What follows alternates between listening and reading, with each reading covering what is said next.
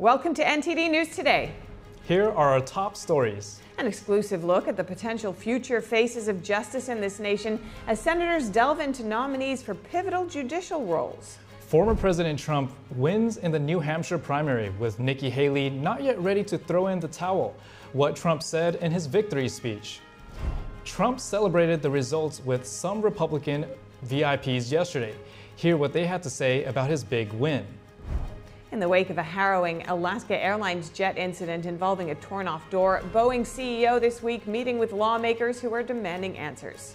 A fiery plane crash in Russia, reportedly killing all on board, including Ukrainian prisoners headed for an exchange. Moscow is pointing the finger at Kiev. We bring you the details on the developing story. Commuter chaos in Germany as train drivers begin a six day strike, what they're demanding, and how passengers are reacting.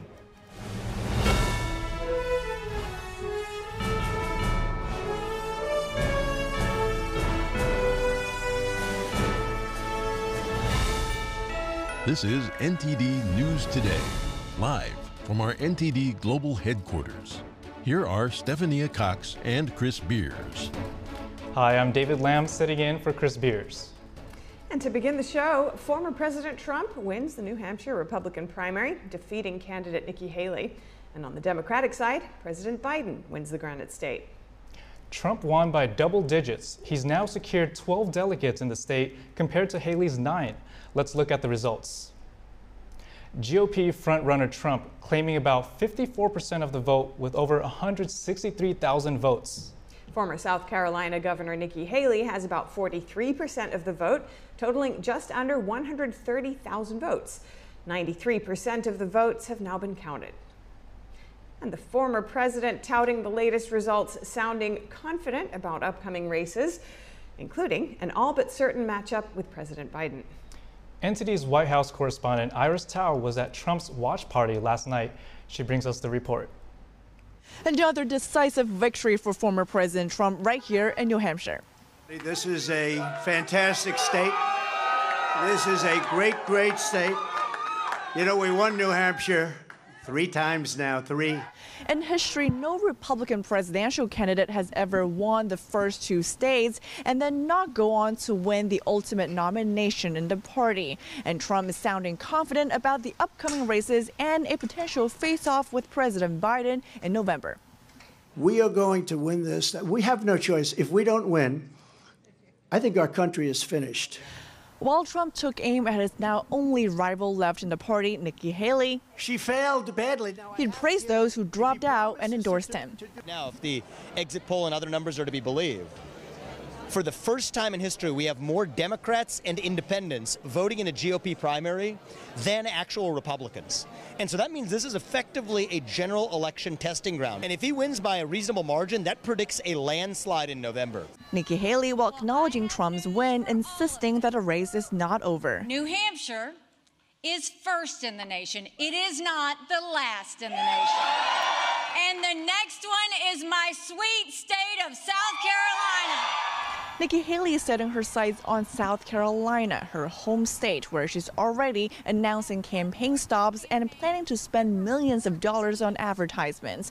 Meanwhile, Trump says he will win in both South Carolina and also Nevada, which is where the next race is coming up in just about two weeks. Reporting in Nashua, New Hampshire, Iris Tao, NTD News. The New Hampshire Republican primary set a record for the most votes ever cast in the contest. As of 8 a.m. Eastern Time this morning, CNN had tallied about 301,000 votes. That surpasses the nearly 288,000 ballots cast in the 2016 contest. Previously, the most ballots ever cast in a New Hampshire presidential primary was roughly 300,000 in the 2020 Democratic contest. CNN estimates more than 320,000 votes will be cast this year in the Granite State's GOP primary. And high profile supporters of Trump were in New Hampshire last night to celebrate his victory. Former New York Mayor Rudy Giuliani and Senate candidate Kari Lake were among those in attendance. The Republican Party completely rejected her. She's going into a state that clearly loves him much more than they like her.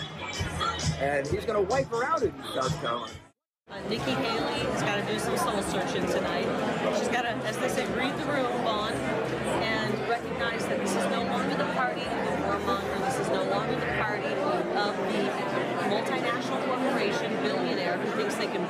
our country. We the people stood up in New Hampshire. Republican Representatives Marjorie Taylor Greene of Georgia and Byron Donalds of Florida also attended. Former Republican presidential candidate Vivek Ramaswamy was on site as well. Trump picked up a few new endorsements following his New Hampshire victory. Senator John Cornyn has declared his support for the former president. Cornyn wrote on X that Republicans need to unite around a single candidate. He said that it's clear President Trump is Republican voters' choice. The senator highlighted concerns about Biden's policies, mentioning border, the border crisis and high inflation, as well as foreign policies that he believes have made the world more perilous. Cornyn's endorsement indicates growing support within Senate GOP leadership for Trump. And here with us live to discuss the presidential primaries is Terry Schilling, president of the American Principles Project. He also led a successful congressional campaign for his father, Bobby Schilling, who served from 2011 to 2013. Terry, President Trump secured a significant victory over Nikki Haley last night. How do you assess the impact of this outcome on the broader conservative movement?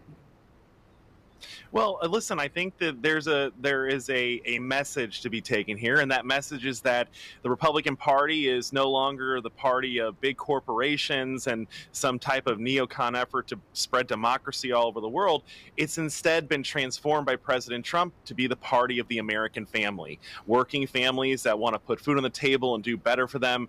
He look, he run he won a resounding victory. He he was outspent by two to one and still won by double digit margin here. Uh, the big question is what is Nikki Haley's path to not just winning the nomination, but winning a single state? Uh, is she going to try and outspend Donald Trump four to one in the next state? Uh, she's down by 31 points in South Carolina. She's not even in the caucus in Nevada after that, so she can't actually win delegates. Yeah. This is turning into a total joke, um, and it, the, Trump is essentially the nominee, and he's transformed the Republican Party. And she is vowing not to back down. So, how do you, do you think this sentiment will be shared by donors after last night?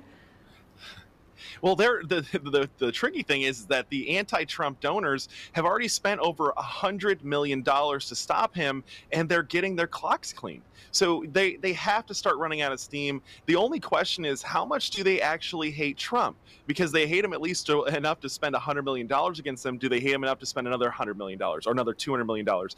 The, the thing is that is frustrating for most Americans is that all this money is being spent in a worthless primary effort. Donald Trump is the nominee, and it doesn't matter how much he can get outspent 100 to 1, and he's still going to be the nominee by a resounding margin. And we saw also uh, now RNC chair Ronna McDaniel, McDaniel this morning calling on Haley to drop out. So this pressure is really building. Um, do you think, what kind of pressure will she be facing from within her own party now? Well, listen, I, I, think Nikki Haley at this point is an aberration in the party. Uh, she is a minority in the party and a, and a very small minority in the party. Uh, and so she's not listening to the majority of the party. The, the polling has been very clear. Donald Trump has had an enormous lead nationally, an enormous lead in all of the early primary states and even the ones beyond. So I don't know if she's going to really listen to any of them. I think the only thing that matters for her is what the donor class does here. If they continue to fuel her campaign just to thwart Donald Trump, she'll stay in this race race, I think, until the end, which is really unfortunate, especially for her future in the Republican Party. And how do you see Nikki Haley's loss affecting, you know, the Republican discourse on social issues? Uh, noting that she's been seen as softer on a lot of the issues that are important to conservatives. Well, listen, I, I, think that Donald Trump is the full package, right? Uh, I, I, like to focus on these family issues like protecting girls' sports and protecting kids from this gender industry that's arisen. But ultimately, Donald Trump is great on all of the issues pertaining to the family, but he's incredibly good on the broader issues like inflation. Inflation affects our family. He's great on securing the border. I think voters know that Donald Trump is the guy that will secure our border, um, and I don't think they believe Nikki Haley was uh, would do that. So, um, you know, listen, I, I, think it was a rejection of Nikki Haley and her entire campaign platform because it's so out of line with what Republican voters are hoping to achieve in the next election. All right. Thank you so much. Terry Schilling, president of the American Principles Project. Great, great to hear from you. Thank you. And so, how do we read Trump's victory in yesterday's primary? And what's, what's next for the two Republican candidates? We take a look. Former President Trump won the New Hampshire Republican primary with a little over half the votes. He beat Nikki Haley, who had 43% of the vote, by double digits. It's a strong showing for the former president, but the primary also exposed some potential vulnerabilities for him. The results show that Trump has a particular weakness with independents and moderate voters, a demographic that his competitor Haley looked to for support in the build-up to last night. AP Votecast, a survey conducted by the Associated Press and the NORC Center, found that some voters were concerned about Trump's electability in the November general election. New Hampshire is unique because it allows undeclared or independent voters to vote in primaries. Votecast found that more than 4 in 10 GOP primary voters are not affiliated with any party. This draws in voters who are not necessarily party loyalists. Out of these voters, only 1 in 5 picked Trump. Haley could see those numbers as a win. She's planning to continue her campaign. New Hampshire is first in the nation. It is not the last in the nation. But Trump is still the overwhelming choice among Republican registered voters. Even those who voted against him believe he would ultimately nab the nomination. According to Votecast, 8 out of 10 Republican voters, including more than half of Haley's supporters, think Trump will represent the party in November. And she was up, and I said, Wow, she's doing uh, like a speech like she won. She didn't win, she lost. And you know, the race will now move to Nevada, where Trump and Haley will take part in separate events. The next time they'll face off again will be on February 24th in South Carolina, a state in which Haley served as governor for six years. Demographically, the state will be much more like Iowa, with a large population of evangelical Christians, a demographic that lined up behind Trump in the 2016 and 2020 presidential elections. South Carolina Governor Henry McMaster has already endorsed Trump ahead of New Hampshire. A victory in South Carolina could prove crucial for both candidates before Super Tuesday on March 5th. Maine Secretary of State Shenna Bellows is challenging a court order that put a hold on her decision to disqualify Trump in the upcoming primary election in her state. Bellows argues that this delay undermines her ability to organize a fair election on March 5th. Bellows found Trump ineligible in December based on the 14th Amendment, but a court paused his removal from the ballot pending an appeal. The Supreme Court is set to hear the case on February 8th. Bellows says a decision close to the March 5th primary would cause complications, especially if overseas and early ballots have already been distributed with Trump's name on them. And former President Trump's gag order in another case remains in place. A D.C. federal appeals court turned down Trump's request to reevaluate what he can say about his 2020 election case. The order was originally put in place by Judge Tanya Chutkan last year in the criminal case led by special counsel Jack Smith. The court refused to rehear arguments about whether Trump can be prohibited from talking about court staff and witnesses. No statements or dissents were made by the justices. This means Trump has one last chance to challenge the gag order if he chooses to do so with the U.S. Supreme Court. And some of President Biden's top White House advisors will soon shift their roles to his campaign. The move comes as the Biden administration watches former President Donald Trump's quick move to the Republican nomination. According to a senior Biden advisor, Jen O'Malley Dillon, who was Biden's 2020 campaign manager, will transition to become campaign chair. Her current role is the White House Deputy Chief of Staff. Senior advisor Mike Donlin, Donilon will also move over to the campaign as its chief strategist. He will focus on the campaign's messaging and paid media strategies. The shift in titles is set to take place in the coming weeks. Biden's current campaign manager, Julie Chavez Rodriguez, will remain in her role. The first Democratic primary cycle gets underway February 3rd.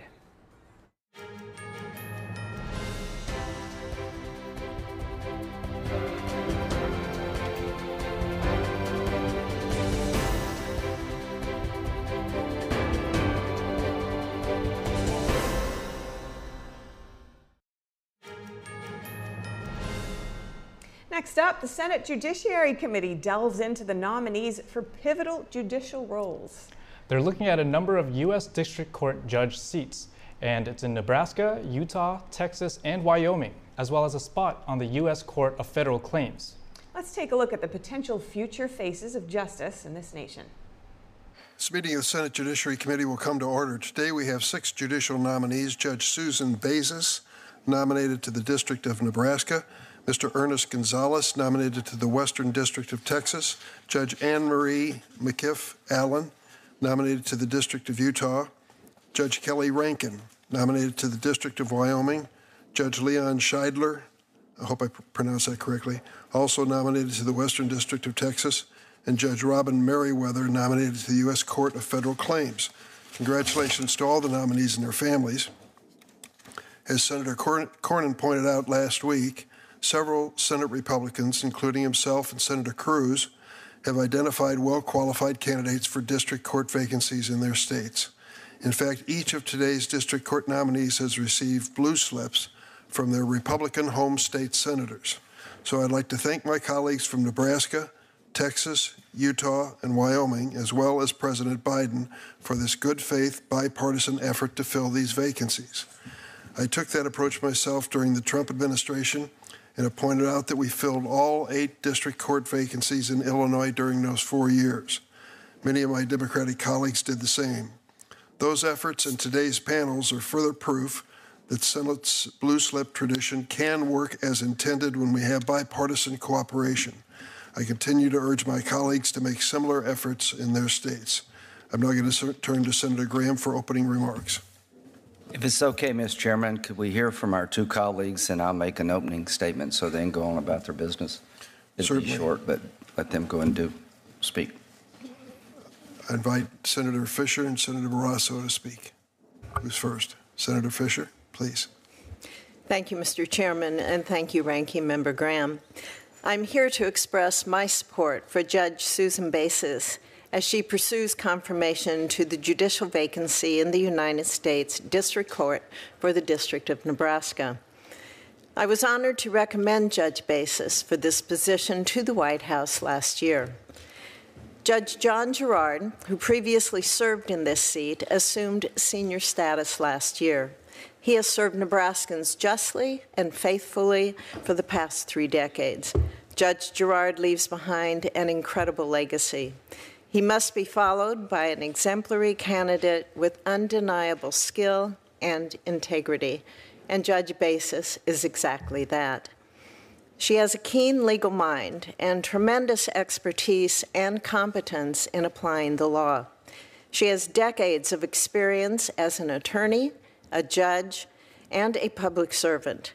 Judge Bazis is exceptionally qualified. The American Bar Association Standing Committee recommended her unanimously as well qualified, the highest possible rating. Her record speaks for itself. Judge Bazis has served as a federal magistrate judge for the District of Nebraska for seven years. She is already highly familiar with the court, its processes, and its immense caseload. Unlike other district courts across the country, Nebraska's district judges intentionally use the court's magistrate judges to their fullest extent. This ensures maximum efficiency for the court. Judge Bazis is accustomed to a busy docket of cases she must address quickly and thoroughly. This has prepared her well for the demands of Nebraska's federal bench. Over the course of her lengthy career, Judge Bazis has had well rounded experience in both criminal and civil law. Before she was selected for her current position, she was a Nebraska County Court judge for Douglas County for nearly a decade. Her experience is not only reflected in her legal abilities, but also in her fair minded temperament, her professional character, and her integrity. As part of her role as a magistrate judge, Judge Bazis has demonstrated initiative and skill in a broad range of areas.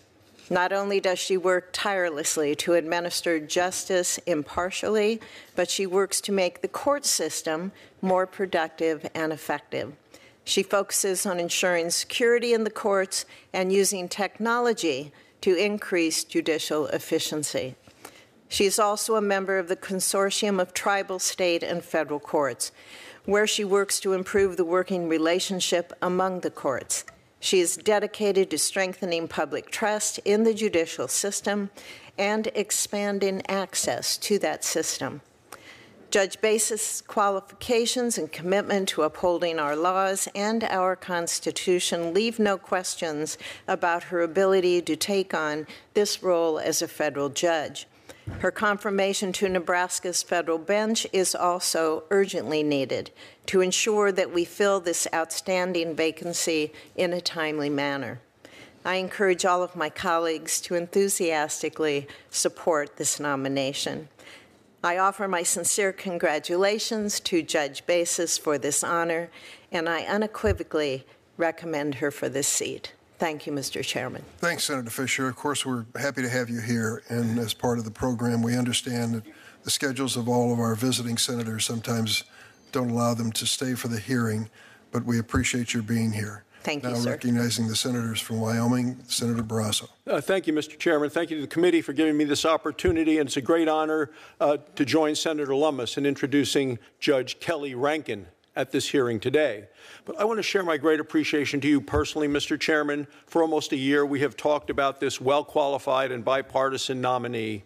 And now that the White House has made the nomination, I want to thank you for expediting the process and thank you for all of your efforts.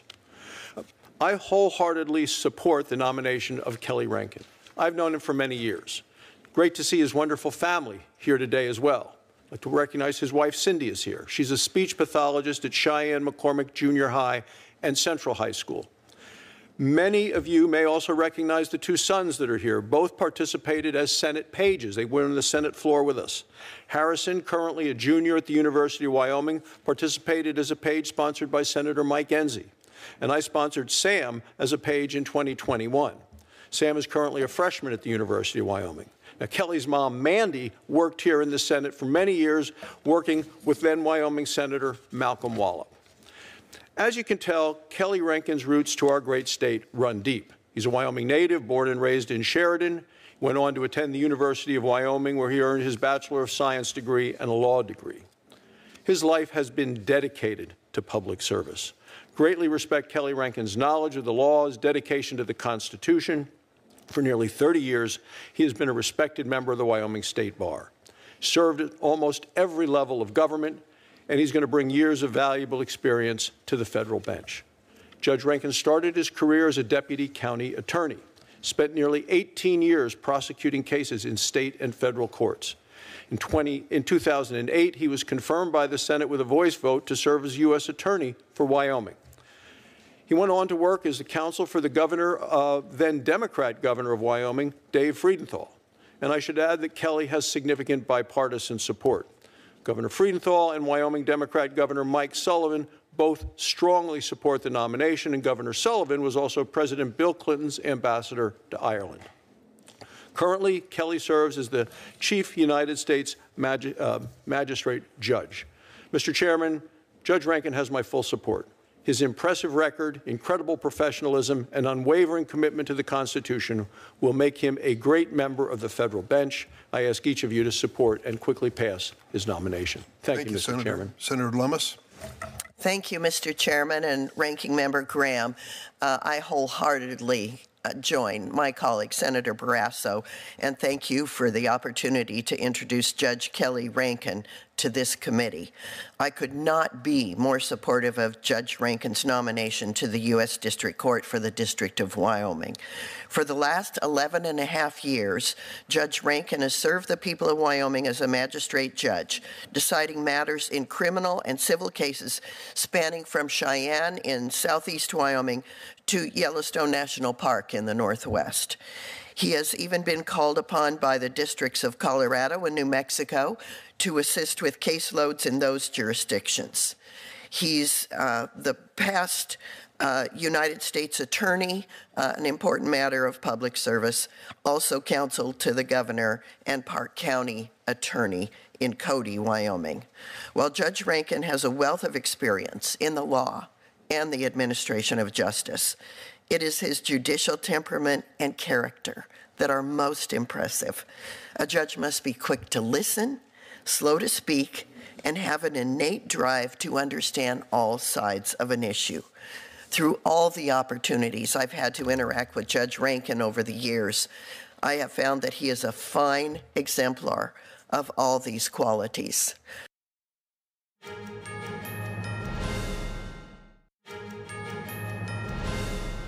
We are tuning in to a Senate Judiciary Committee hearing examining a number of U.S. District Court judge nominees in Nebraska, Utah, Texas, and Wyoming, as well as a nominee for a judge on the U.S. Court of Federal Claims.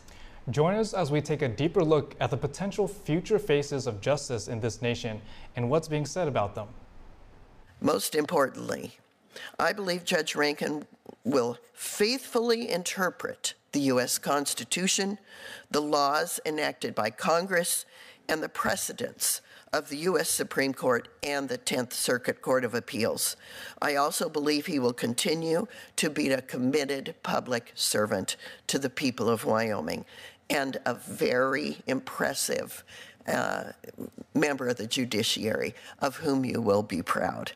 Uh, I'm certainly proud to recommend Judge Rankin for your consideration. I join Senator Barrasso in enthusiastic support of his nomination, and I'm happy to take any questions from this committee. Thank you, Mr. Chairman. I yield back. Thanks, Senator Lummis. We welcome our friends uh, who've spoken on behalf of the nominees. We know they have to leave, but uh, you're always welcome at the committee. Now we have Senator Cornyn, who will introduce Mr. Gonzalez and Judge Schydlower. Well, thank you, Mr. Chairman, for allowing me to introduce these two outstanding consensus uh, nominees from, from Texas, um, Judge Leon Schydlower and Ernest Gonzalez. Judge Schydlower has been nominated to fill the vacancy in the El Paso division of the Western District of Texas. Actually, El Paso is closer to the Pacific Ocean than it is to the eastern tip of Texas, which is uh, Beaumont. Uh, give you an idea uh, where it's located. It's uh, way out there. This nominee has a unique and extremely impressive resume that illustrates his longstanding commitment to the rule of law and the people of this great country. In 2015, he served as a uh, he has served since 2015. He served as a U.S. magistrate judge, which we heard a lot about here a moment ago. As a magistrate judge, he has helped resolve complex discovery matters, held hundreds of hearings, and earned the respect of the El Paso bar for his work as though being a magistrate judge isn't enough responsibility, especially one located on the U.S. Mexico border. Judge Schydlower has also served in the U.S. Air Force Reserve Judge Advocate Corps since 2010. He currently holds the rank of Lieutenant Colonel. Before his current role as a magistrate judge, this nominee spent part of his career in private practice handling complex uh, federal criminal defense cases, commercial litigation, and international business disputes. While in private practice, Judge Schydlower continued to pick up cases on what is called the Criminal Justice Act panel. As my colleagues know, CJA attorneys ensure that criminal defendants get the representation that they are entitled to under the Sixth Amendment of the Constitution of the United States. Before returning home to Texas, Judge Schydlower also served as a Special Assistant United States Attorney for the U.S. Attorney's Office in Hawaii. Um, and I'd like to note that this nominee has served in not just one, but two branches of the United States military. From 1996 to 2004, he served in the U.S. Navy and attained the rank of lieutenant before he was honorably discharged. I know we'll have to field some tough questions today, but I promise I won't ask Judge Schydlower whether he prefers the Air Force or the Navy. On a personal note, I enjoyed speaking to the judge about his military service and hearing about the service of his, of his father, who I understand who is watching for home. Judge Schydlower's father retired as a colonel in the United States Army. Mine retired as a colonel in the United States Air Force. And Judge Schydlower saw a living example of what it means to serve the country with distinction. So, Judge, welcome to you and your family, and congratulations. I also have the privilege of, of, introducing Ernest Gonzalez, who's been nominated to fill the vacancy in the Del Rio Division for the Western District of Texas. Those who aren't familiar with uh, Texas geography, El Paso and Del Rio have some heavy dockets because of their proximity uh, to the U.S. Mexico border. So these are very important uh, positions that are being nominated for today. Mr. Gonzalez has spent most of his career in public service as well. He currently serves as a senior advisor to the Department of Justice's Criminal Division as part of the Narcotics and Dangerous Drugs section. Before that, he served for two decades as an assistant U.S. attorney in the Eastern District of Texas, where he managed one of the largest dockets of any federal prosecutors in the Department of Justice. With over 230 jury trials, Mr. Gonzalez investigated and prosecuted some of the most dangerous cartel members around the world. He became one of the nation's most prolific cartel prosecutors in the process.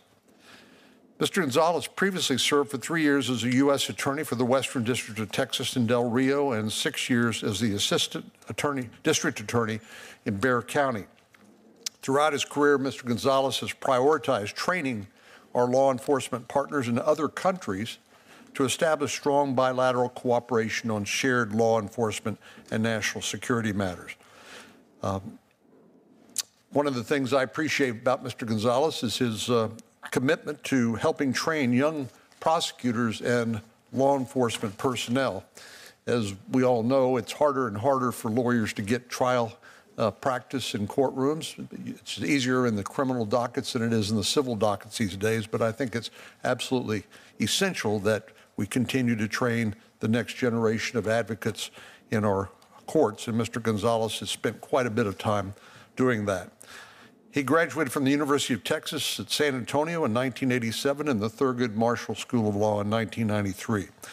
His temperament, his knowledge of the law, and ability to handle a large docket will serve the Del Rio Division of the Western District well. So, Mr. Gonzalez, congratulations to you and your family on this nomination, and I look forward to supporting your nomination. Thanks, Senator Cornyn. Next is Senator Lee, here to introduce Judge McIff Allen.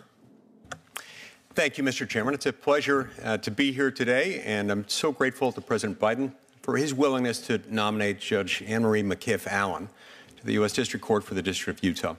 I've known Judge Allen uh, for 30 years. She and I were law school classmates. Uh, judge Allen, even back then, had the perfect temperament for a judge, uh, never drawing attention to herself, always prepared. She had a, a steady, quiet, uh, and always dignified approach uh, one that inspired uh, respect from all of her classmates. Um, we, over time, got to know Judge Allen's husband and soon came to realize that they were the power couple. You know, there are a small handful of people in law school who are married to another law student. Uh, but um, the Allens were the power couple uh, of our law school. Uh, Randy was a year ahead of us, and we always went to Randy for sage, wise advice uh, uh, which he always had. Uh, he's very smart. I told them at the time it's almost not fair for the two of you to be married to each other. You're going to mess up the gene pool for everybody else's kids. Um, and speaking of that gene pool, uh, we're pleased here to have all three of the Allen's kids, and uh, as well as the spouses of their two married kids. We've got Matthew and his wife Louisa, and we've got Lauren and her husband Will, and we have Eliza. Uh, and we're, we're looking for that someone special out there someday. Um, the Allens also apparently have uh, more in common with Judge Rankin than I would have realized, because like Judge Rankin, Judge Allen has two children who have served as Senate pages. Um, uh, Lauren and Eliza were both here as pages. I was frankly kind of offended that Matthew never expressed interest, but we'll take that up for a different day. In any event, the Allens are, uh, are here in full support. I've asked them to serve in the same role as Taylor Swift in the cheering section of a Chiefs game. Um, uh, that'll be sure to happen. Judge Allen brings a wealth of experience and background to this as a practicing lawyer, uh, as someone who's served in the public and private sector, uh, as someone who's been the general counsel of Southern U- Utah University, uh, who's handled clients and matters in a wide range of civil, uh, of civil, criminal, uh, and, and family court matters and as someone who brings a wealth of experience as a judge over the last few years. Uh, uh, she is uh, very well suited for this position, and uh, if confirmed, uh, will be filling a, a, a, role that will be stationed in southern Utah, our first full time post uh, for that position from the outset, being based in St. George, Utah. So um, uh, it's without hesitation and with great pleasure that I introduce Judge Anne Marie McIff Allen to this committee. Thank you. Thank you, Senator Lee. Uh, Senator Romney was unable to join us in person today, but he asked that a statement of introduction and support for Judge McIff Allen be entered into the record, which will happen without objection. We have one other nominee I'd like to personally introduce. Today we'll hear from Judge Robin Meriweather, nominated to the U.S. Court of Federal Claims. Judge Meriweather received her undergraduate degree from the University of Michigan and her JD from Yale Law School. After graduating law school, she clerked for then Judge Merrick Garland on the U.S. Court of Appeals for the D.C. Circuit. Judge Meriweather then entered private practice at Jenner and Block here in D.C., focusing on complex lit- civil litigation and matters involving constitutional, statutory, and regulatory, regulatory uh, uh, claims. Coming up, Netflix announces good news. The company added more than 13 million subscribers for the fourth quarter, beating expectations. And in France, farmers blocking roads across the country and threatening to reach Paris. We'll bring you their demands when we return.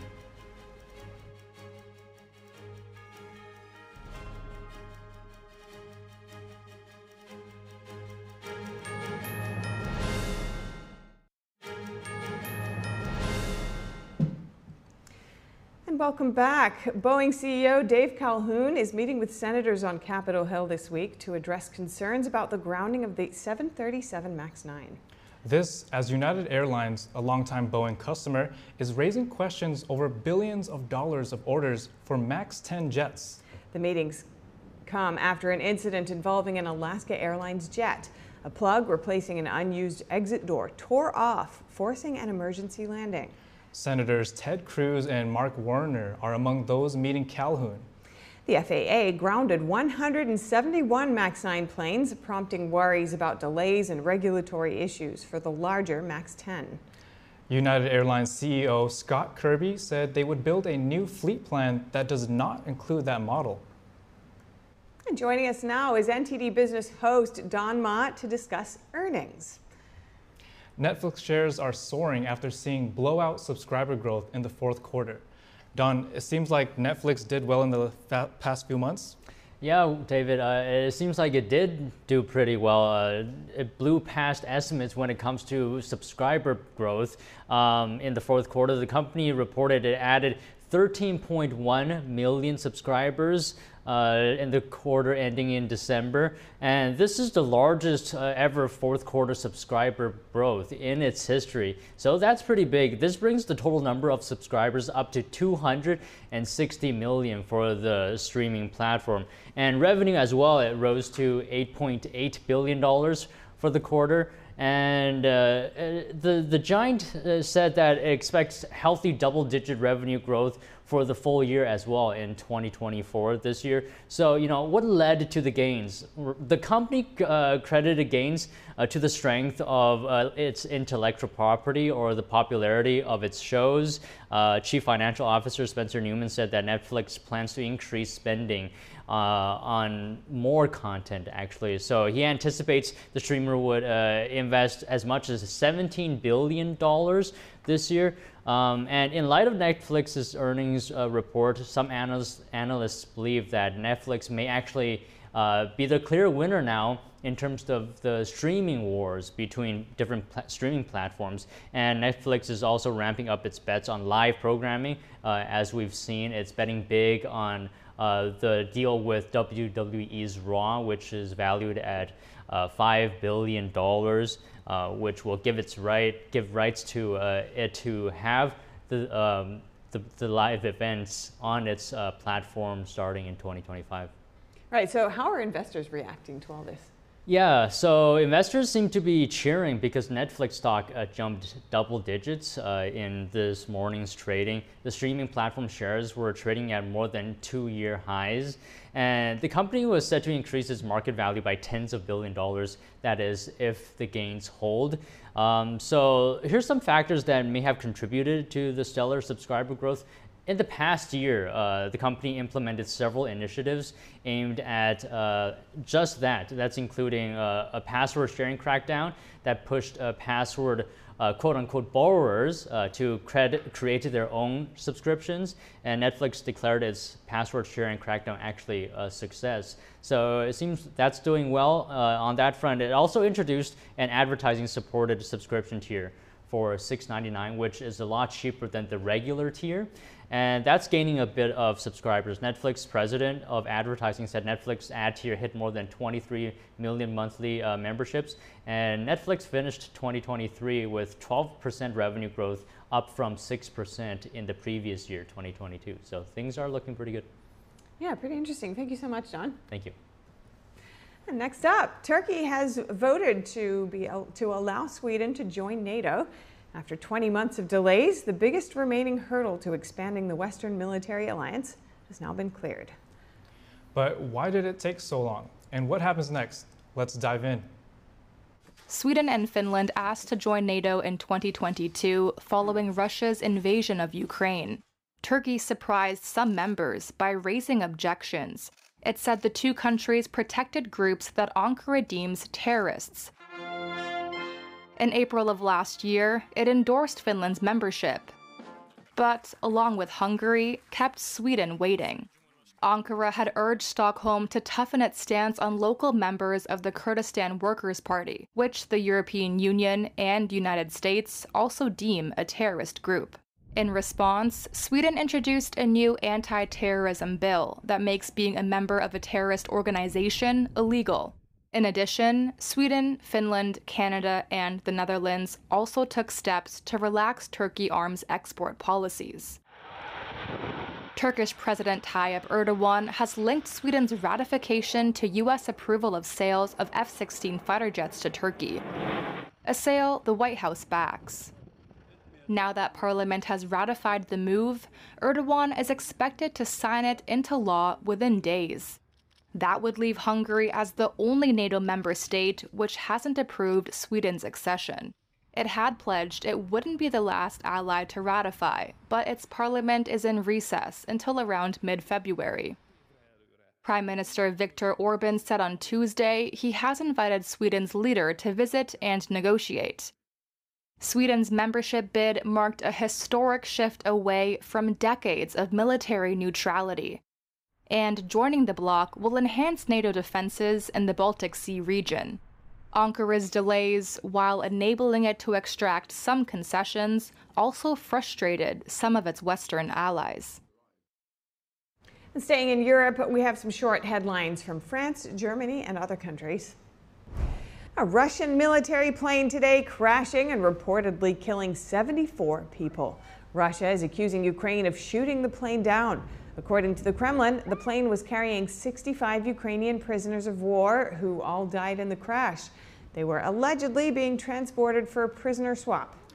But Ukraine says it's still investigating the incident and cautioned against spreading unverified information. The cause of the crash is still unclear at this time. Russia is in the process of passing a law that'll punish certain crimes by confiscating property. Those crimes include spreading what it calls false information about Russia's army. Lawmakers have passed the first stage of this bill. It would allow the state to seize the property of Russians who've left the country and have criticized the war in Ukraine, but who still make money from renting out from their houses or apartments in Russia. The measure will also apply to those found guilty of discrediting the armed forces or calling for sanctions against Moscow.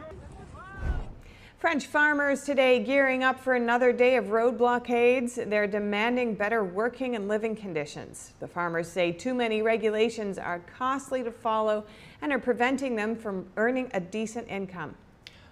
The protests have blocked key transportation networks in southern France this week. The country's biggest farming union today said road blockades could even target Paris.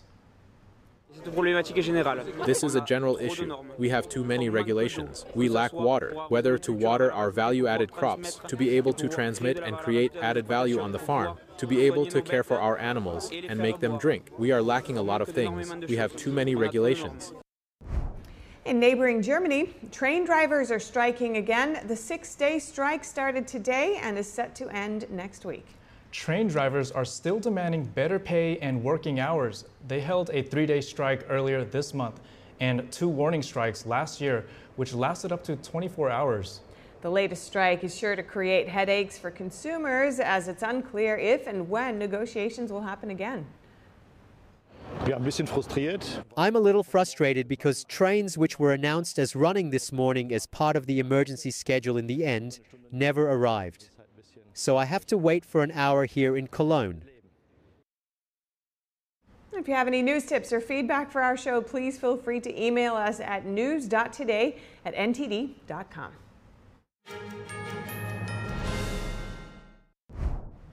Welcome to NTD News Today. I'm David Lamb, sitting in for Chris Beers. Here are today's top stories.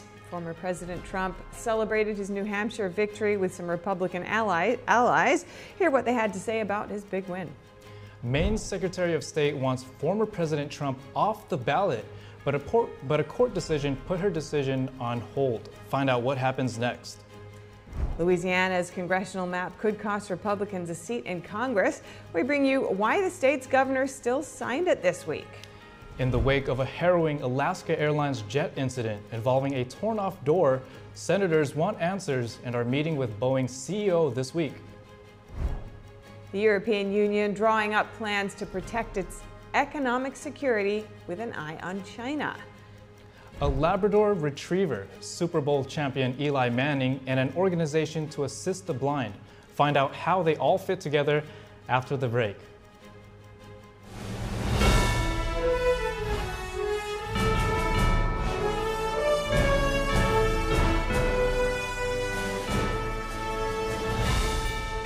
This is NTD News Today, live from our NTD Global Headquarters.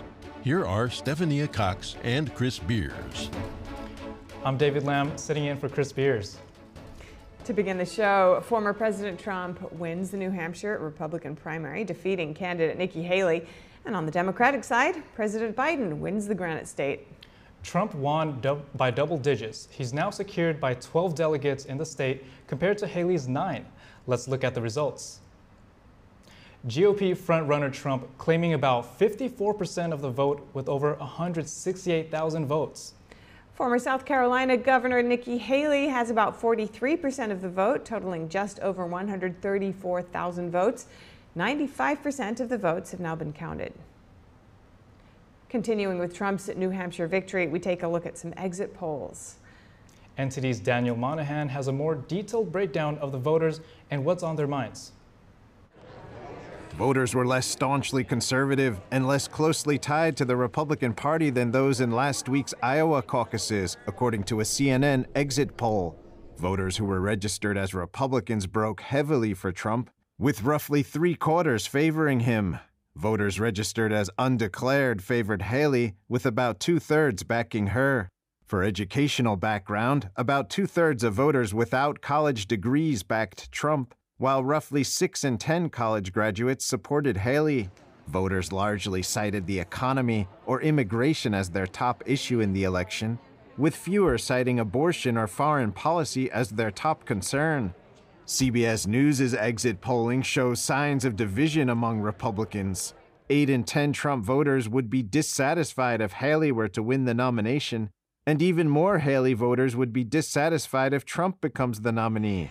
Trump has strong support among his voters. 80% strongly favor him, 16% like Trump with reservations. Haley's support was more watered down. 29% strongly favor her, 31% like her with reservations, and 39% dislike the other candidates. Nevada, South Carolina, and Michigan will all hold primaries in February. Daniel Monahan, NTD News. The New Hampshire Republican primary set a record for the most votes ever cast in the contest. As of 8 p.m. Eastern Time this morning, CNN had tallied about 301,000 votes. That surpasses the nearly 288,000 ballots cast in the 2016 contest. Previously, the most ballots ever cast in a New Hampshire presidential primary was roughly 300,000 in the 2020 Democratic contest. CNN estimates more than 320,000 votes will be cast this year in the Granite States GOP primary. And high profile supporters of Trump were in New Hampshire last night to celebrate his victory. Former New York Mayor Rudy Giuliani and Senate candidate Kari Lake were among those in attendance. The Republican Party completely rejected her. She's going into a state that clearly loves him much more than they like her. And he's going to wipe her out in South Carolina. Uh, Nikki Haley has got to do some soul searching tonight. She's got to, as they say, read the room, Vaughn, and recognize that this is no longer the party of the warmonger. This is no longer the party of the multinational corporation billionaire who thinks they can buy our country. We, the people, stood up and knew. Republican Representatives Marjorie Taylor Greene of Georgia and Byron Donalds of Florida also attended. Former Republican presidential candidate Vivek Ramaswamy was on site as well. Trump picked up a new endorsement following his New Hampshire victory. Senator John Cornyn has declared his support for the former president. Cornyn wrote on X that Republicans need to unite around a single candidate. He said it's clear that President Trump is Republican voters' choice. The senator highlighted concerns about Biden's policies, mentioning the border crisis and high inflation, as well as foreign policies that he believes have made the world more perilous. Cornyn's endorsement indicates growing support within Senate GOP leadership for Trump. And here to discuss the presidential primaries live is Chief Pollster of the Trafalgar Group, Robert Cahaly. Robert, Trump secured a decisive victory over Nikki Haley, of course, uh, though perhaps less than expected. What factors, in your view, contributed to this outcome, especially considering the role of independent voters? Oh, absolutely. That's what you had happen is it's a Republican primary, but 53% of the people who voted in the Republican primary were not self-identified Republicans. Uh, among Republicans, Trump won 70% of the vote. And so it, it really is, you know, hard to describe to people outside of uh, New Hampshire that a bunch of people who aren't Republicans could affect the Republican primary to that degree, but they certainly did. Right. Now, Trump is the first non incumbent since 1976 to win both Iowa and New Hampshire. How do you assess the momentum, the momentum behind his campaign? Well, th- that is certainly a great deal of momentum, and he's headed to South Carolina, which is the one perfect indicator. No one has ever lost South Carolina and gone on to be president in either party. So it's a must win. Uh, it's always been a must win. Uh, and he is in great position coming into South Carolina. He has literally the entire statewide elected official entourage from the governor, lieutenant governor, attorney general, I mean, the superintendent of agriculture. He's got everybody. And then both U.S. senators and a majority of the congressmen, and just hundreds of legislative and smaller level endorsements. When DeSantis got out, uh, most of his people folded into Trump's uh, organization. And so he comes in it very strong. And uh, like you know, Trey Gowdy was quoted last night saying people in South Carolina like Nikki Haley and love Tim Scott, but neither one of them could beat Donald Trump in South Carolina. And Robert, how do you think donors will be viewing Nikki Haley's 11 point loss to Trump last night? The state has what was widely, widely considered her best and perhaps only shot at winning. That's exactly right. I mean, DeSantis, you know, did the best he could do and came in second in the state he was supposed to do his best work in. Haley is now maxed out what she can do.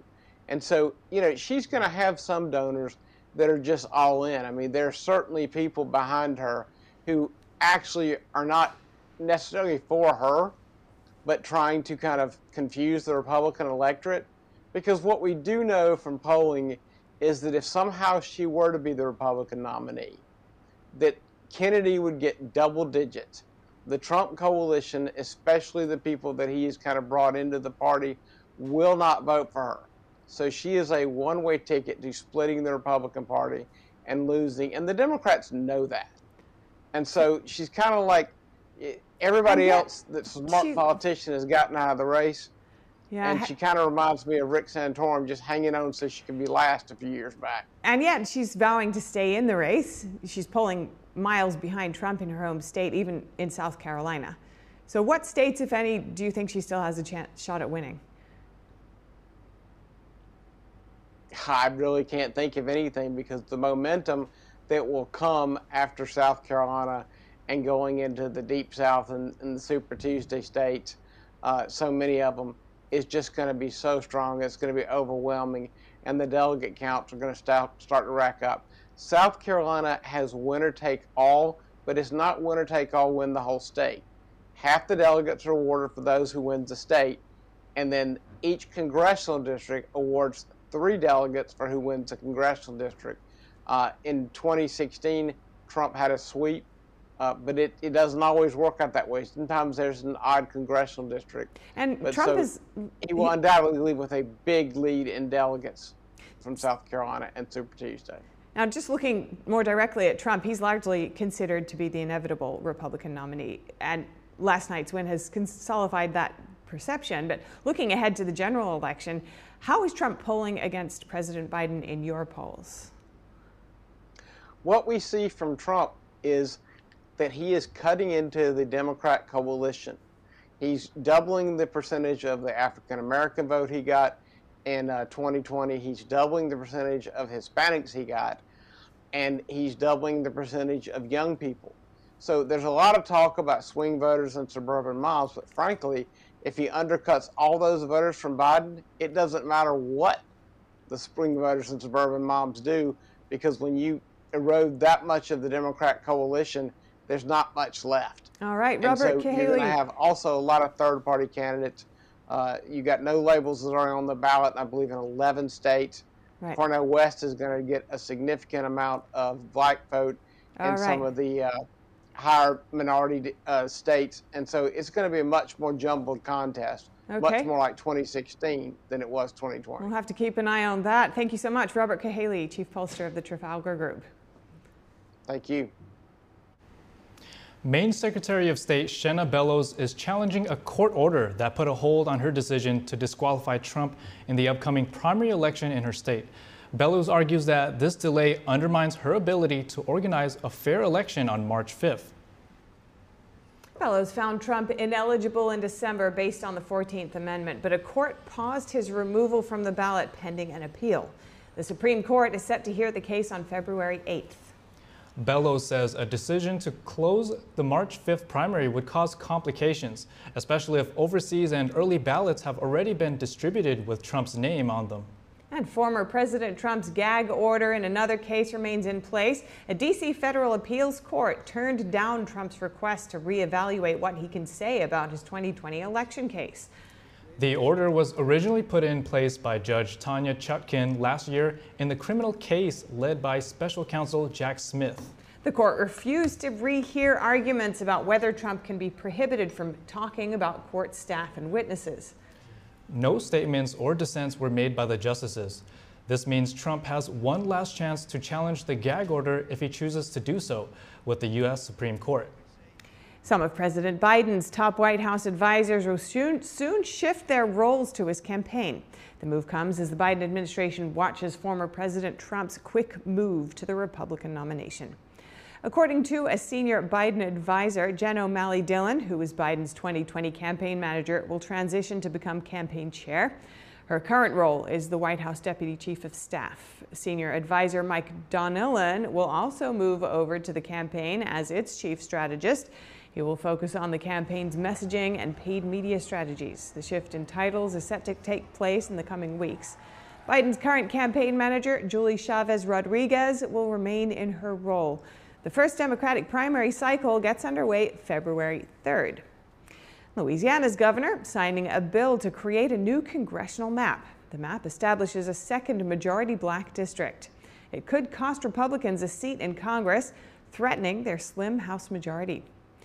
The Republican governor signed the map into law on Monday. A federal court order required the state to, to draw the new map in compliance with the Federal Voting Rights Act.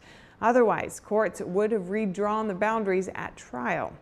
This came after Democrats and civil rights groups sued over the earlier map. They alleged that it discriminated against black voters. That's because the map had one majority black district out of six. That's despite the fact that black residents made up roughly a third of the state's population.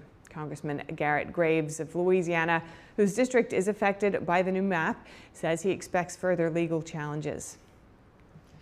Brewing tensions within the GOP in Arizona. Senate candidate Kari Lake is calling for the state's Republican Party chair, Jeff DeWitt, to resign. This after an audio recording surfaced appearing to show DeWitt presenting Lake with an offer of money to leave the politics. The recording is reportedly from last March and published by the Daily Mail. In the recording, DeWitt is heard suggesting that powerful figures want Lake to stay out of the Senate race for two years.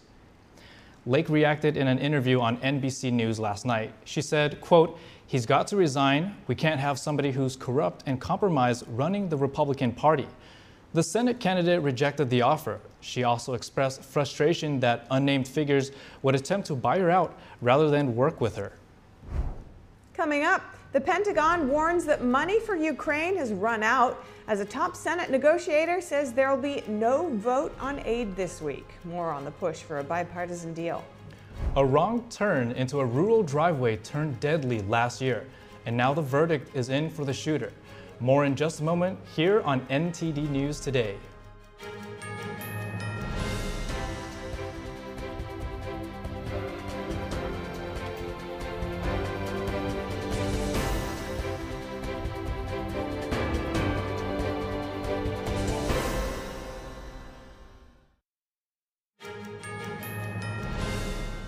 Welcome back. Boeing CEO Dave Calhoun is meeting with senators on Capitol Hill this week to address concerns about the grounding of the 737 MAX 9.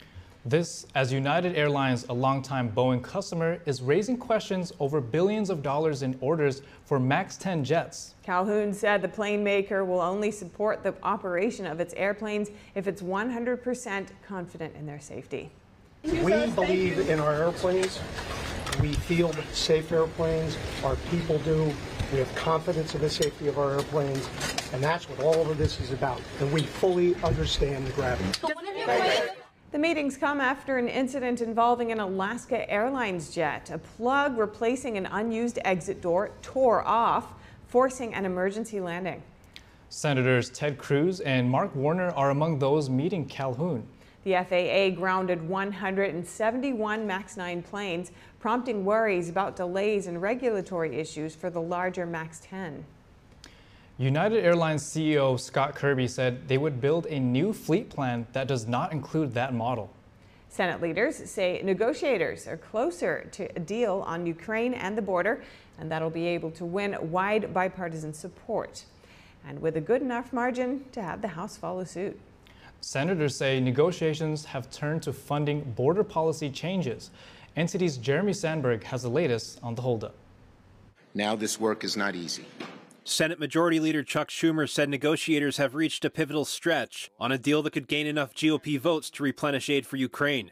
The Democratic leader criticized MAGA Republicans for the holdup. Many of these MAGA Republicans are taking their cues from Donald Trump directly.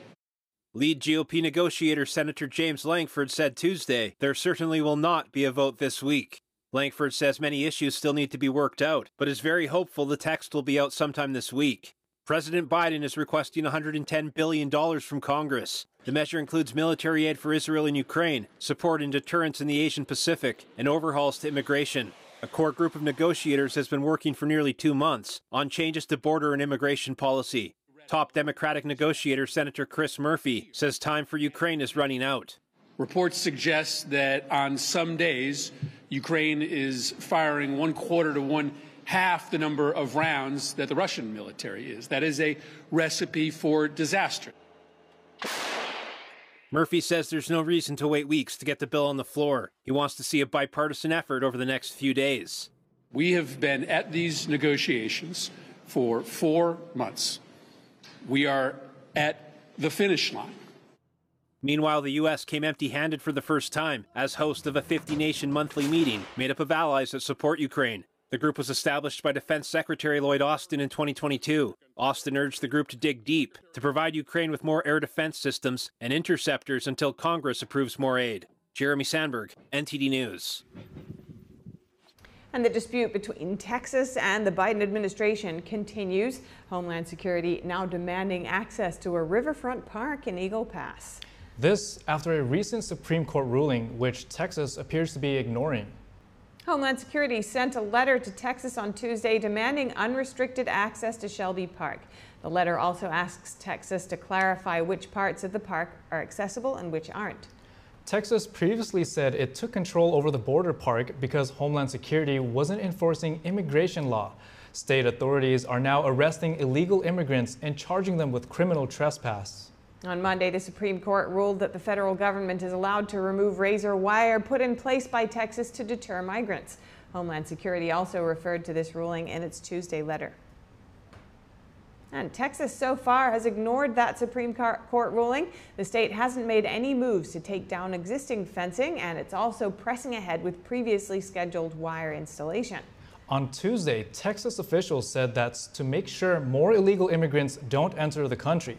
They say more migrants will arrive once word gets out that the fencing is being taken down. Texas's governor, attorney general, and other high ranking officials are criticizing are all criticized the Supreme Court ruling. They say they'll continue trying to stop illegal immigration.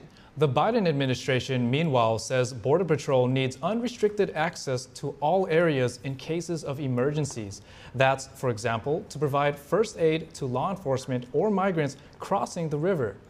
Convicted of murder for shooting at a car that took a wrong turn, a man in upstate New York last year opened fire on an SUV when the driver mistakenly turned onto his driveway. A young woman was killed. All right, so as the first count, murder in the second degree, how does the jury find the defendant, Kevin Monahan, guilty or not guilty? The jury deliberated for less than an hour before finding Kevin Monahan guilty for shooting 20 year old Kaylin Gillis. The murder conviction carries a maximum sentence of 25 years to life.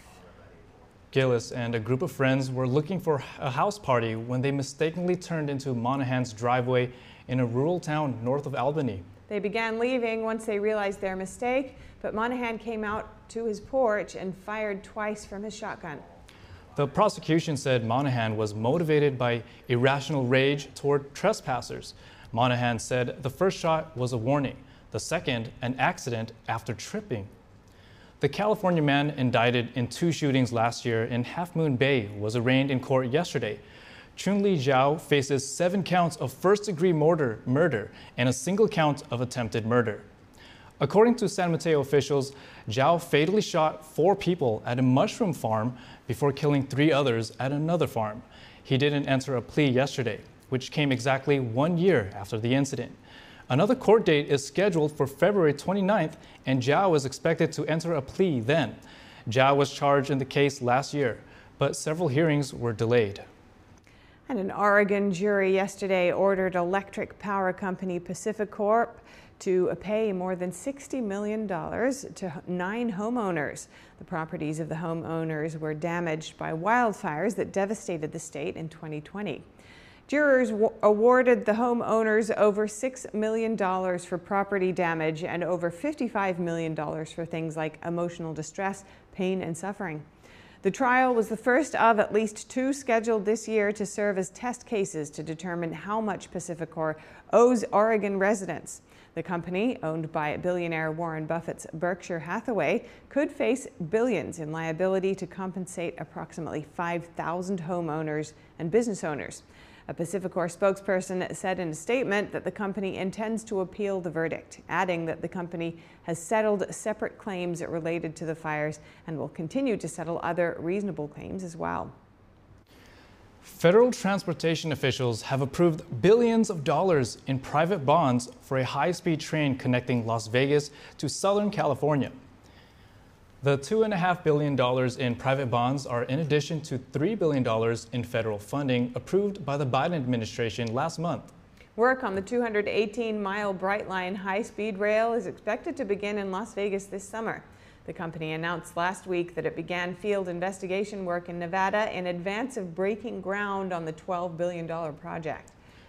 Brightline West is expected to bring jobs to thousands of workers, with the goal be finished by summer 2028 when the Olympics come to LA.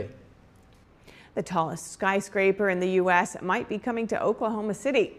Matteson capital and architecture firm AO had planned to build the second tallest skyscraper in the country there, but now they've redesigned it to be, reach even higher. They're seeking permission from city government to increase the height of what's being called Legends Tower to 1,907 feet. The new height refers to 1907, the year Oklahoma became a state. The developers say if approved, it will beat out New York's One World Trade Center to become the tallest building in the U.S., and it will be one of the tallest buildings in the world. The project spans about 5 million square feet and includes three much smaller towers. It will be part of the boardwalk at Bricktown development. Coming up, a deadly gas explosion in the middle of the night. The dramatic blast in Mo Mongolia took 600 firefighters to contain and prevent further deaths. See more of that footage.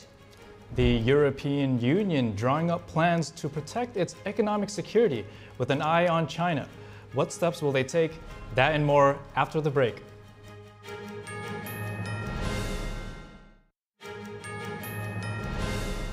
At least six people were killed in Mongolia following a large gas explosion that happened overnight in Mongolia's capital city. Eyewitness videos show the blast and then a large blaze. The fire quickly engulfed several nearby buildings and sent sparks and debris flying through homes. A truck carrying 60 tons of liquefied natural gas crashed into a small car, causing an immediate explosion. Then a second blast ripped off a part of the truck with great force. The explosion was in a mainly residential area. The death toll includes at least three firefighters. At least 11 people were injured. The fire was eventually extinguished with the work of more than 600 firefighters and 100 vehicles. And now we have some short headlines from China. The European Union is taking steps to safeguard its technology from global rivals. It's set to announce today some measures aimed at protecting its economic security. Plans include tighter rules on the type of foreign investment that can come in and tighter export controls of sensitive technology such as semiconductors. The EU did not name any country, but the move comes at a time when the bloc is de-risking itself from China, one of its biggest trading partners. Critics warn that the new measures could be hard to enforce because individual EU member states have their own foreign policy. Beijing moving to bolster its reeling economy. China's central bank said it would allow banks to free up more cash for lending by cutting the amount of cash that banks must hold as reserves. It's the biggest bank rush cut in three years. Officials say the move would free up over $130 billion to the market. China's economy has been on a downward spiral. Two benchmark indexes, the CSI and the Hang Seng, plunged to historic lows Monday. Distress in the housing market, local government debt risks, and weakening global demand hampered pandemic recovery. More Germany firms have left China or considering doing so. That's according to a survey by the German Chamber of Commerce in China.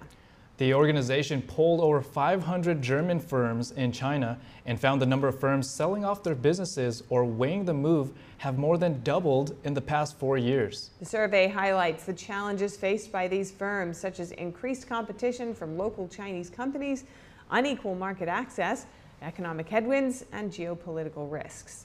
About half of the companies surveyed have taken steps to de risk from China, including building alternative supply chains. China is Germany's biggest trading partner. A million dollar lawsuit, all because of a small fashion shoulder bag. Here's how China linked retailer Shein got involved. Japanese retailer Uniqlo is suing Shein for copyright violations, targeting one of its most popular products, a canvas bag called the Mary Poppins bag. It's sold for about $20 to customers around the globe. A product that appears visually similar to Uniqlo's bag has appeared on fast fashion giant Shein's website. Uniqlo filed the lawsuit in Tokyo less than a month ago, saying the company has endured over a million dollars in losses because of the copyright theft and demanding Shein pay the same amount in damages. A trial is kicking off in Boston, tied to a music student from China studying at Berklee. That's over charges that he allegedly threatened to chop off an activist's hands, all because of she posted flyers supporting democracy for China on campus. The activist posted a photo of the flyer on Instagram. Wu allegedly demanded that she take down the flyers and said he reported her to authorities back in China.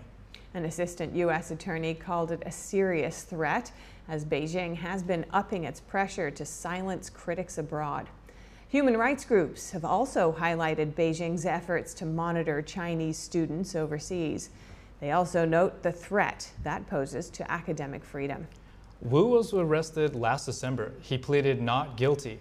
Wu's attorney said his comments were just part of an immature online dispute between two young people.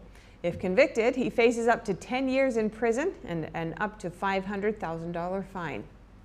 And in more China news, a heated confrontation racking up 6 million views. A group of Chinese nationals stopped a British pianist from live streaming his performance in London and is threatening legal action. More, more details coming tonight at 9:30 on NTD's China in Focus with Tiffany Meier.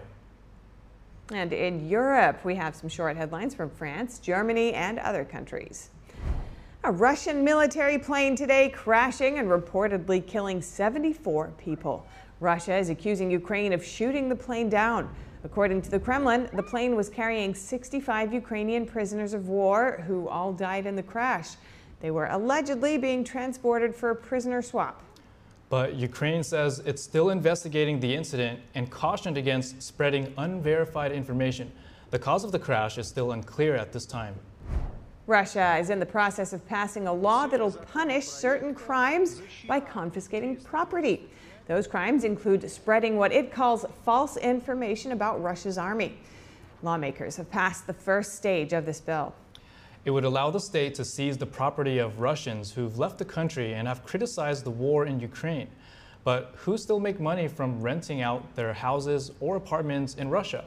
The measure will also apply to those found guilty of discrediting the armed forces or calling for sanctions against Moscow. And French farmers today gearing up for another day of road blockades.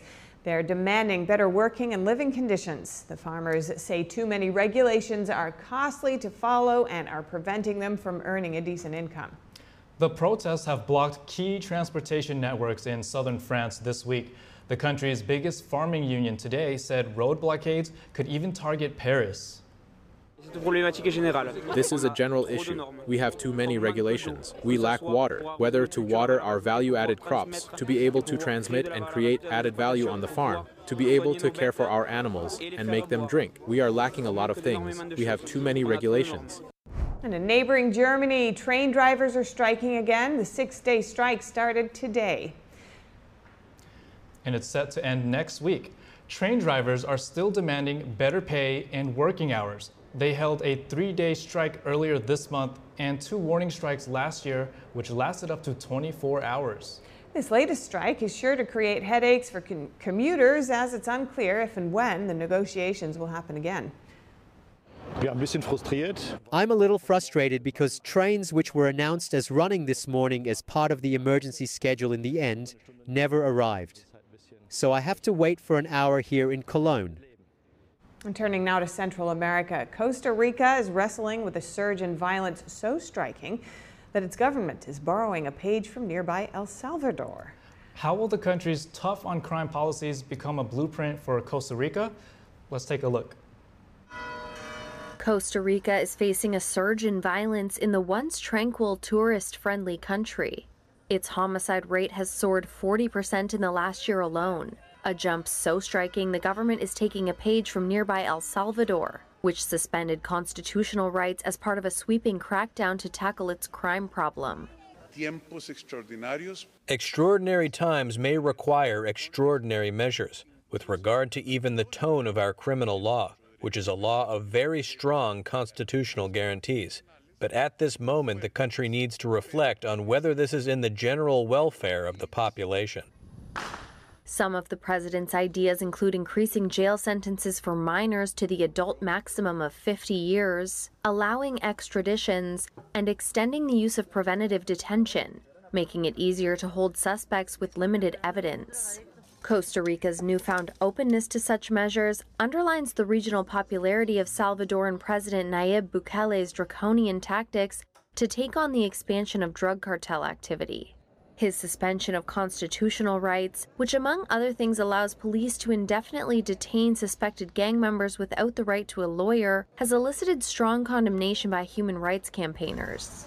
Adopting similar tactics would be a radical shift for Costa Rica, where many in Congress cleave to a more caring approach to crime prevention. But even among those ranks, whispers of support for tougher policies are growing. Bukele was voted Costa Rican's favorite political leader in an October survey by research firm Indice. Chaves has taken note, vowing to tackle what he calls his country's soft laws and dubbed El Salvador a reference point in combating crime. Analysts say Costa Rica's spike in homicides has been driven by gang warfare among cocaine traffickers and growing social discontent since the COVID pandemic.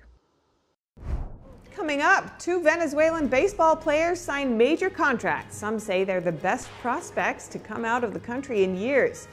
And locals in a Central Asian country take advantage of freezing temperatures. A popular winter sport brings young people together. We'll return with more after the break.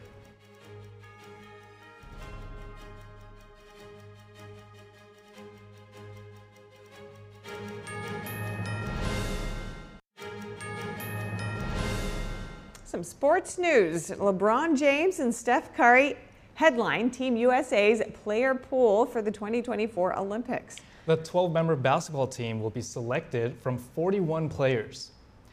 The NBA's three point leader Steph Curry has never represented the U.S. at the Olympics before. Four time NBA champion LeBron James last played for Team USA in 2012 when they won gold. The U.S. won its fourth consecutive Olympic title at the 2020 Tokyo Olympic Games. The national team will be led by head coach Steve Kerr, which, who also guides the NBA's Golden State Warriors.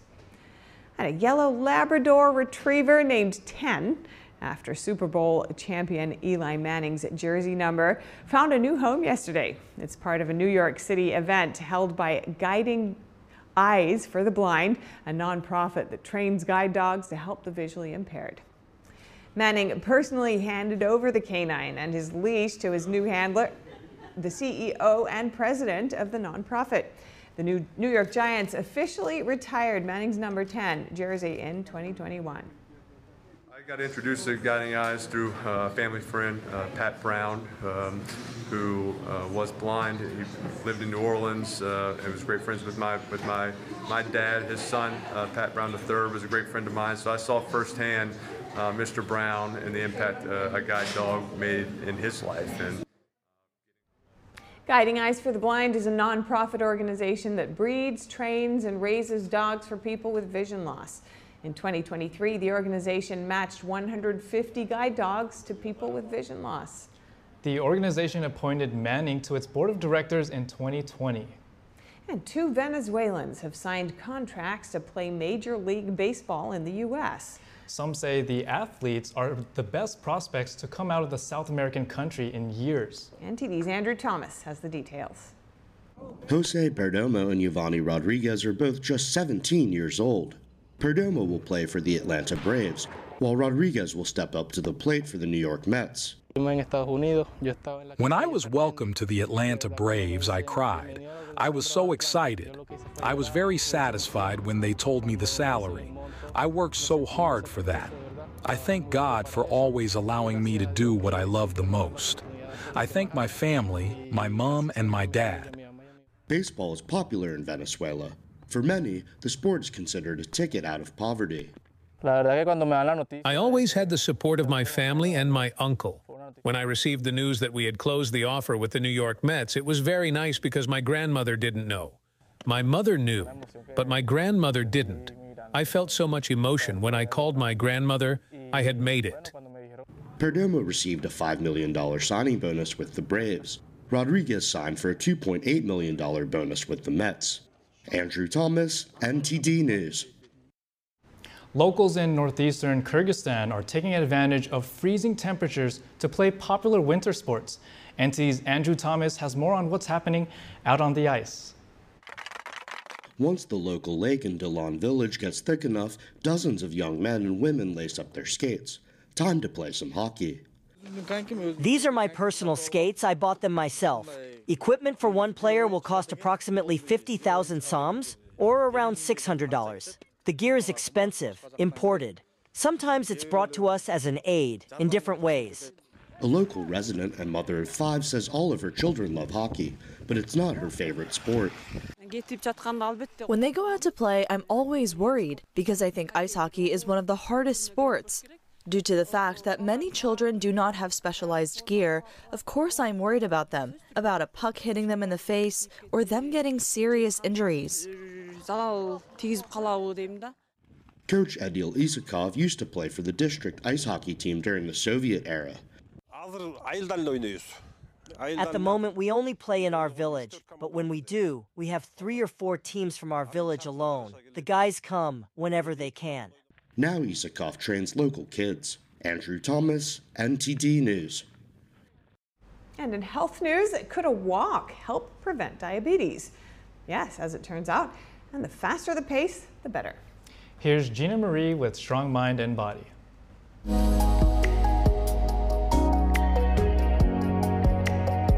Doctors have long touted the benefits of walking for preventing diabetes, but the fresh focus on intensity now proves that both duration and speed play an important role. Researchers analysed 10 previous studies conducted between 1990 and 2022. These studies linked walking pace to the development of type 2 diabetes in adults. The final review was published in the British Journal of Sports Medicine. They discovered that faster walking speeds correlated with a lower risk of developing diabetes. Researchers believe that speed is a factor in the prevention of type 2 diabetes. This is because walking speed is an indicator of overall health status. Additionally, brisker walking paces are linked to superior cardiorespiratory fitness. Cardiorespiratory fitness pertains to the capacity of the circulatory and respiratory systems to deliver oxygen to the muscles. The researchers also tied walking speed to muscle strength. They noted that muscle loss can prompt inflammation and increase one's diabetes risk. Moreover, brisk walking may decrease body weight, waist size, and body fat percentage all of which can boost insulin sensitivity and ensure the body can deal with blood sugar effectively. The findings support existing exercise guidelines for diabetes prevention and care. The Department of Health and Human Services recommends 150 to 300 minutes per week of moderate activity. This includes brisk walks or vigorous jogging or a combination. According to the National Institute of Diabetes, Digestive and Kidney Diseases suggests another way to minimize the onset of diabetes. Losing 5 to 7% of body weight can also reduce one's risk. A proposed ban on menthol cigarettes isn't making any progress. The American Lung Association is accusing the Biden administration of dragging its feet. In the association's annual State of Tobacco Control report out today, it says without the menthol ban, there would be more death and disease caused by smoking. It notes that black smokers are more likely to smoke menthols. In October, the FDA sent the proposed rules to the White House for review, but the White House Office of Management and Budget has yet to sign off on it. A timetable released last month indicated the final menthol rule would be decided in March. The Lung Association report says the White House is prioritizing politics and tobacco industry profits over public health. Menthol cigarettes make it both easier to start smoking and harder to quit by reducing the harshness of the smoke and cooling the throat. It's a question that has dogged researchers for a very long time. Why do dogs wag their tails? Is it because they are happy, as some people suggest, or is it something else? Animal researchers in Europe have released new findings that propose a different theory. The researchers studied wolves and dogs and found historically wolves hardly ever wag their tails. But when dogs do, people react in a positive way. So, over thousands of years, people were likely attracted to dogs that wagged their tails and wanted to keep that trait when breeding took place. Fascinating. The scientists say they want to do more research on their findings. The study appears in Biology Letters Journal. That's all for today's news. Thank you for tuning in. Feel free to reach out to us with news tips or feedback at news.today at ntd.com. We'll be back with more stories tomorrow.